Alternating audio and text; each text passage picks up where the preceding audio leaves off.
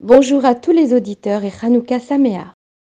Un drone qui avait pénétré dans l'espace aérien israélien depuis le Liban a été abattu par l'armée israélienne à la ville frontalière de Zarit.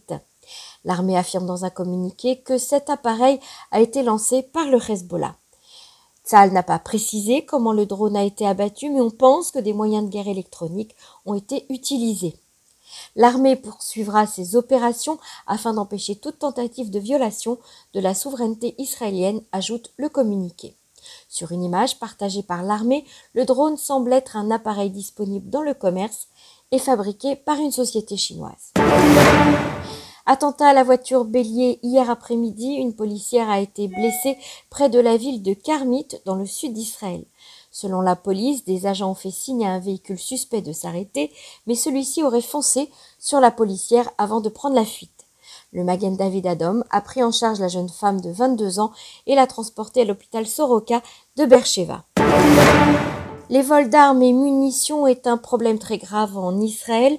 L'agence de sécurité du Shinbet et la police a dévoilé l'arrestation de huit bédouins israéliens pour leur implication dans le vol de milliers de munitions provenant d'une base militaire du sud d'Israël. Quelques trente mille balles, pour la plupart des cinq virgule cinquante millimètres, ont été volées le vingt et un octobre dernier dans un entrepôt blindé. Depuis des années, l'armée est confrontée à des vols dans ses bases, des vols de balles et de missiles, et même des jeeps de l'armée, vols par des gangs organisés, pour la plupart criminels.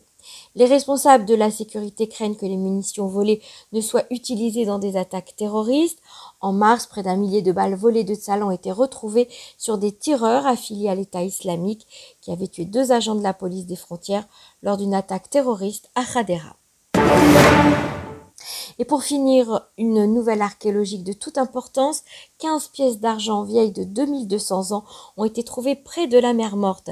Elles étaient cachées dans une petite boîte en bois, incroyablement bien conservée. Selon les archéologues, le trésor a été caché par un juif en fuite qui est probablement mort dans les violences qui ont précédé la grande révolte juive contre les Romains, la révolte des Maccabées. Hanouka Samear, c'était Emmanuel Ada pour R C J.